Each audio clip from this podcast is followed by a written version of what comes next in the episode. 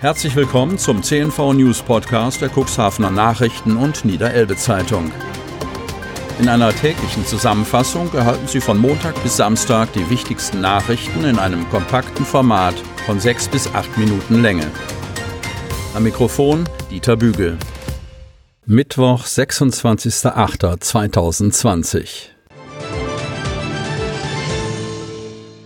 Lernstart in der neuen alten VHS Cuxhaven.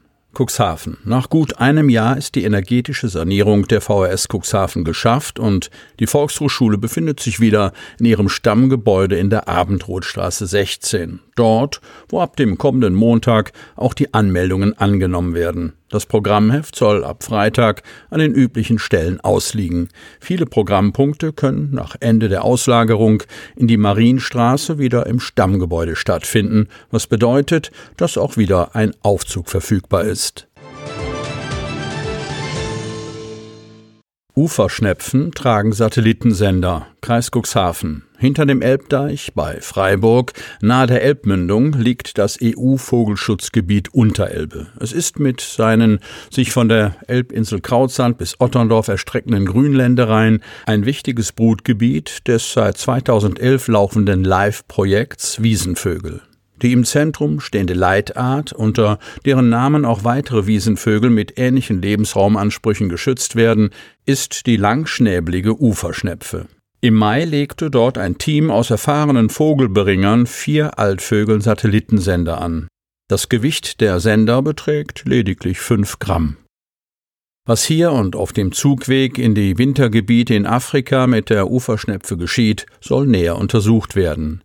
Jürgen Ludwig für das Live-Projekt beim Niedersächsischen Landesbetrieb für Wasserwirtschaft, Küsten- und Naturschutz NLWKN in der Naturschutzstation Freiburg tätig, sagt, die hier verwendeten Rucksacksysteme wurden seit 2018 am Dümmer erprobt. Sie senden uns in Abständen den Aufenthaltsort der Vögel. So können wir ihre Route online verfolgen. Die Reise der auf Feuchtwiesen angewiesenen Vögel kann man auf einer webbasierten Karte nachverfolgen. Niedersachsen ist das wichtigste Wiesenvogelland Deutschlands. Hier brüten große Anteile gesamtdeutscher Brutbestände wie Uferschnepfe, Kiebitz, Brachvogel, Rotschenkel, Bekassine und Wachtelkönig. Die westliche Population der Uferschnepfe hat in Europa nur ein sehr kleines Brutverbreitungsgebiet. In den Niederlanden und im westlichen Niedersachsen befinden sich zusammen über 90 Prozent aller Brutpaare dieser Population.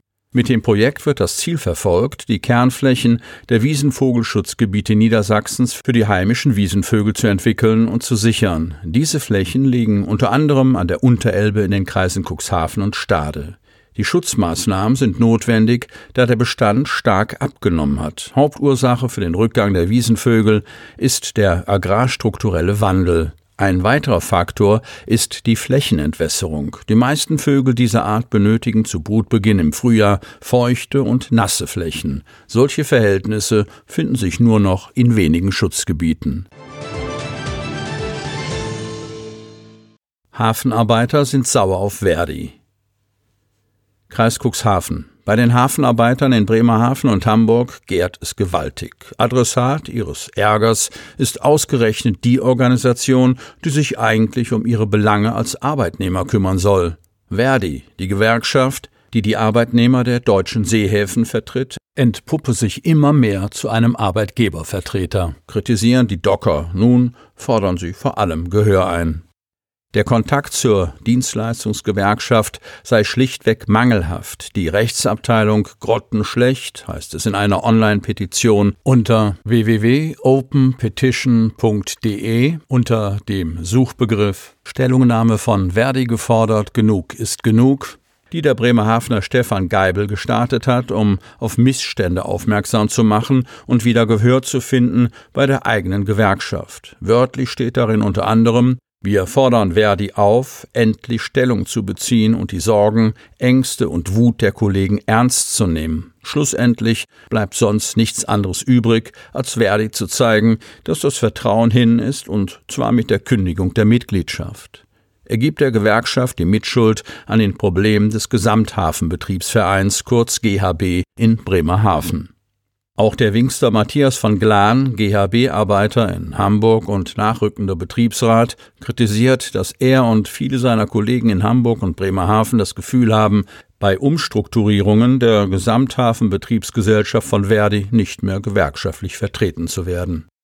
Von Glan fordert lösungsorientierte Zusammenarbeit ein, zum Beispiel beim anstehenden Seehafentarifabschluss oder perspektivischen Strukturveränderungen, etwa durch Fusionen. Das Thema bewegt. Die Petition hat am Dienstag bereits die Marke von 1000 Unterzeichnern geknackt. Anwohner protestieren in Otterndorf gegen Anliegerbeiträge. Otterndorf. Gelbe Plakate, die viele Geschäftsinhaber und Bewohner der Marktstraße an ihren Häusern platziert haben. Mit dem Aushang protestieren sie gegen die von der Stadt Otterndorf geforderten Anliegerbeiträge für den Rückbau der Innenstadt. Die Initiative wirft der Verwaltung mangelndes Fingerspitzengefühl vor. Straße saniert, Bürger ruiniert, steht auf einem Schild, das an einer Hauswand an der Haupteinkaufsstraße in Otterndorf angebracht ist. Darunter ist ein Stoppschild zu sehen und die Forderung Straßenausbaubeiträge weg. Auf einem anderen Plakat ist zu lesen Mein Beitrag zur Straße 7700 Euro. Wann ist deine Straße dran? Hintergrund Acht Jahre nach der Umgestaltung der Otterndorfer Ortsdurchfahrt rechnet die Verwaltung die Baumaßnahmen jetzt ab. Konkret geht es um die Parkbuchten, Gehwege und Grünflächen. Hier sollen die Anwohner, Geschäftsleute und Gastronomen kräftig mitzahlen, und zwar 70 Prozent der Ausbaukosten für die Parkflächen und 60 Prozent für die Gehwege und Grünanlagen. Grundlage für die Forderung ist das niedersächsische Kommunalabgabengesetz in Verbindung mit der Straßenausbaubeitragssatzung der Stadt Otterndorf. Insgesamt geht es um einen Betrag von 321.000 Euro, den die Bürger zu berappen haben. Je nach Grundstücksgröße und Geschosszahl, Gewerbe oder privat, variieren die einzelnen Summen. 21-Jährige bei Verkehrsunfall schwer verletzt. Oberndorf. Am Dienstagmorgen verlor eine 21-Jährige auf der Oberndorfer Bahnhofstraße die Kontrolle über ihr Fahrzeug. Auf ihrem Arbeitsweg kam die junge Frau gegen 5.45 Uhr hinter dem Ortseingangsschild nach rechts von der Fahrbahn ab. Anschließend kollidierte ihr Pkw mit zwei Bäumen am Straßenrand, streifte einen dritten Baum und fuhr mehrere Verkehrsschilder sowie einen Zaun um. Nach etwa 100 Metern kam die Oberndorferin mit ihrem Kia an einem Zaun am Seitenstreifen zum Stehen. Die schwer verletzte Insassin wurde in das Stader Elbe Klinikum gefahren. Sie hörten den Podcast der CNV Medien, Redaktionsleitung Ulrich Rode und Christoph Käfer. Produktion Rocket Audio Production.